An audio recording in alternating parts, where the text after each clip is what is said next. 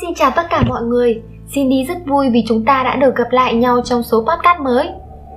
Các bạn nhỏ yêu quý ơi, có bao giờ các bạn thắc mắc tại sao chúng ta lại dùng hoa đào trong năm mới không nhỉ? Tại sao chúng ta lại có 3 ngày Tết Nguyên đán? Câu trả lời sẽ có trong câu chuyện ngày hôm nay chị Cindy muốn gửi tới các bạn, đó chính là sự tích ngày Tết Nguyên đán. Chúng ta cùng bắt đầu câu chuyện thôi nào. Từ rất xa xưa, con người chưa biết tính thời gian và cũng không biết tuổi của mình là bao nhiêu. Thì ở một đất nước nọ có một ông vua vô cùng nổi tiếng về sự thông minh và tài đức.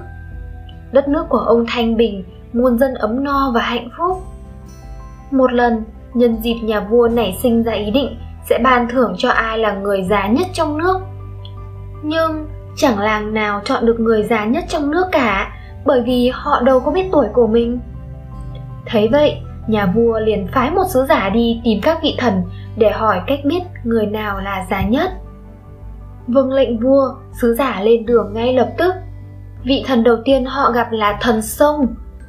Thần sông mặc áo trắng, tóc mềm như nước, nghe sứ giả hỏi, liền lắc đầu trả lời. Ta ở đây đã lâu, nhưng ta chưa bằng mẹ ta.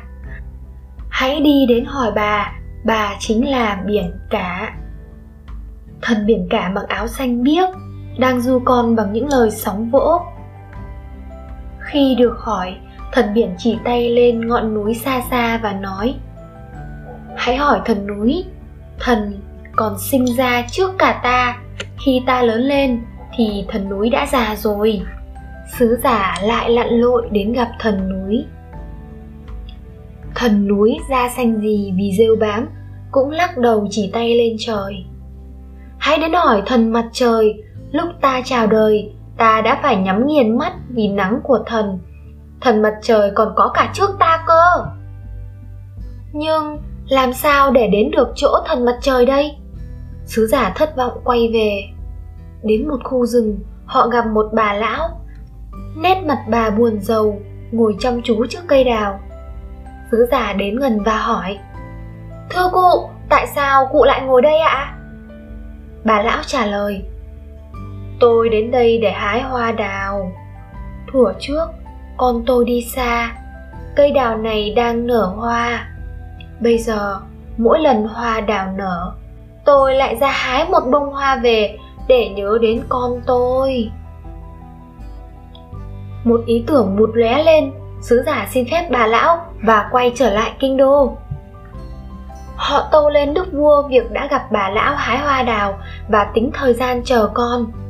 Nhà vua vốn thông minh nên đã nghĩ ngay ra cách tính tuổi của con người.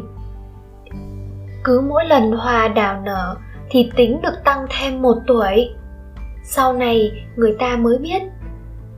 12 lần trăng tròn rồi khuyết, hoa đào mới nở một lần. Lại kể về chuyện nhà vua sau khi tìm được cách tính tuổi, ông vô cùng vui mừng, cảm động và nhớ đến bà lão đã hái hoa đào. Nhà vua truyền cho toàn dân cả nước, mỗi lần hoa đào nở được mở hội ba ngày ba đêm. Những ngày vui ấy sau này người ta gọi là tết nguyên đán đấy các em ạ. À. phong tục ấy vẫn còn truyền mãi từ ngày đó đến bây giờ.